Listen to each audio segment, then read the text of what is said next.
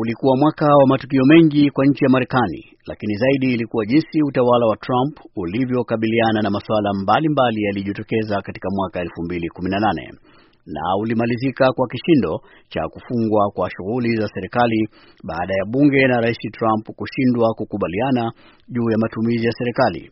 Huyu hapa kiongozi wa walio wachache katika baraza la Senate, Senator Chuck Schumer. President Trump is plunging the country into chaos. The stock market's down another 500 points. General Mattis Rais. Trump analiingiza taifa katika hali mbaya. Soko la hisa limepungua kwa pointi mia tano.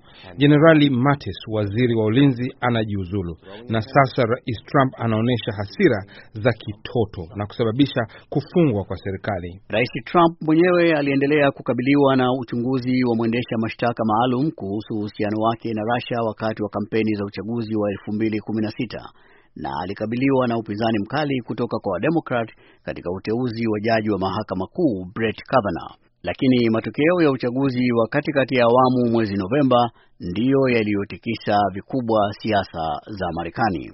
Kiongozi wa Wademokrat Nancy Pelosi alisherehekea matokeo ya uchaguzi wa katikati ya awamu yaliyowarudisha Wademokrat katika udhibiti wa baraza la wawakilishi kwa kuwashukuru wapiga kura. Thanks you. Tomorrow will be a new day. Asanteni, kesho itakuwa siku mpya Marekani. Ushindi wa Wademokrati katika upinzani wao dhidi ya Rais Donald Trump ulichochewa na kujitokeza kwa wingi wapiga kura wanawake na wale wenye sera za maendeleo kwa niaba ya wagombea kama vile Mdemokrat Ayanna Presley kutoka jimbo la Massachusetts. We have affirmed that while this could go down as the darkest time in our history, we won't let it be. Tumethibitisha kwamba huu unaweza kuwa wakati mgumu sana katika historia yetu, lakini hatutaruhusu hilo litokee. Badala yake tutajulikana kwa matumaini yetu, sio hofu yetu.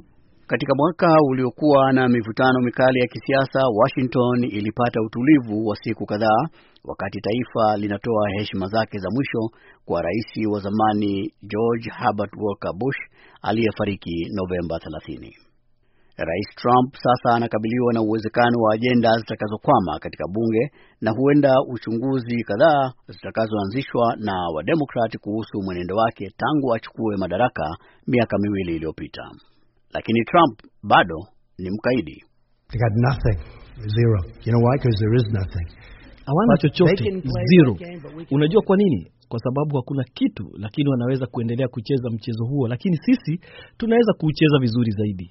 Trump na viongozi wa Wademokrat wamepambana mara kadhaa kuhusu kulipia ukuta wa mpakani, hali ambayo inaonyesha dalili ya ushindani mkubwa kati yao katika miaka miwili iliyobaki ya Rais Trump, anasema mchambuzi John Fortier. Democrats will certainly use their majority to highlight some differences with Donald Trump and to investigate. uh, Wademokrat bila shaka watatumia wingi wao Uh, kuonyesha tofauti zao na Donald Trump na kuchunguza utawala wake.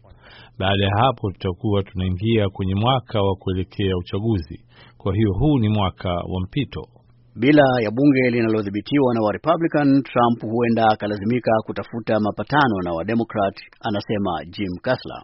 At this point, we have not seen Donald Trump really have the ability to work with Democrats to cut any sort of deal in the first two years. Mpaka sasa hatujaona kama Donald Trump ana uwezo wa kushirikiana na Wademokrati kupata maelewano katika miaka yake hii miwili ya kwanza. Kwa hiyo tunaona sasa kama ana uwezo huo. Lakini rais atalazimika pia kupambana na matokeo ya uchunguzi unaoendelea wa ushirikiano wake na Russia ambao bila shaka utakuwa unaendelea katika miezi kadhaa ijayo.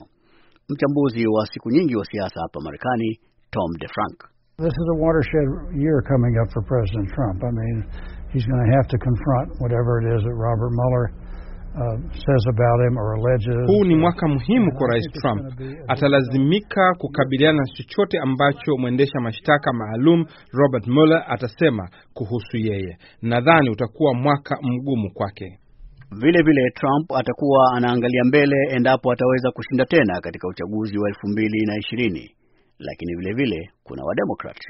Tukirudi katika bunge mjini Washington, wakuu wa mitandao ya kijamii Facebook, Twitter, Google na kadhalika walikuwa na kazi ya kujaribu kujitetea dhidi ya athari za habari za bandia huku wabunge wakijaribu kutafuta suluhisho la tatizo hilo. I'm afraid that we're on the cusp of a new generation of exploitation. Nina wasiwasi kuwa tuko katika ukingo wa zama mpya za uonevu katika mitandao. Lakini juu ya yote yatakayotokea mwaka 2019 kwa kiasi kikubwa yataamua endapo Rais Donald Trump atakuwa rais wa awamu moja ama mbili.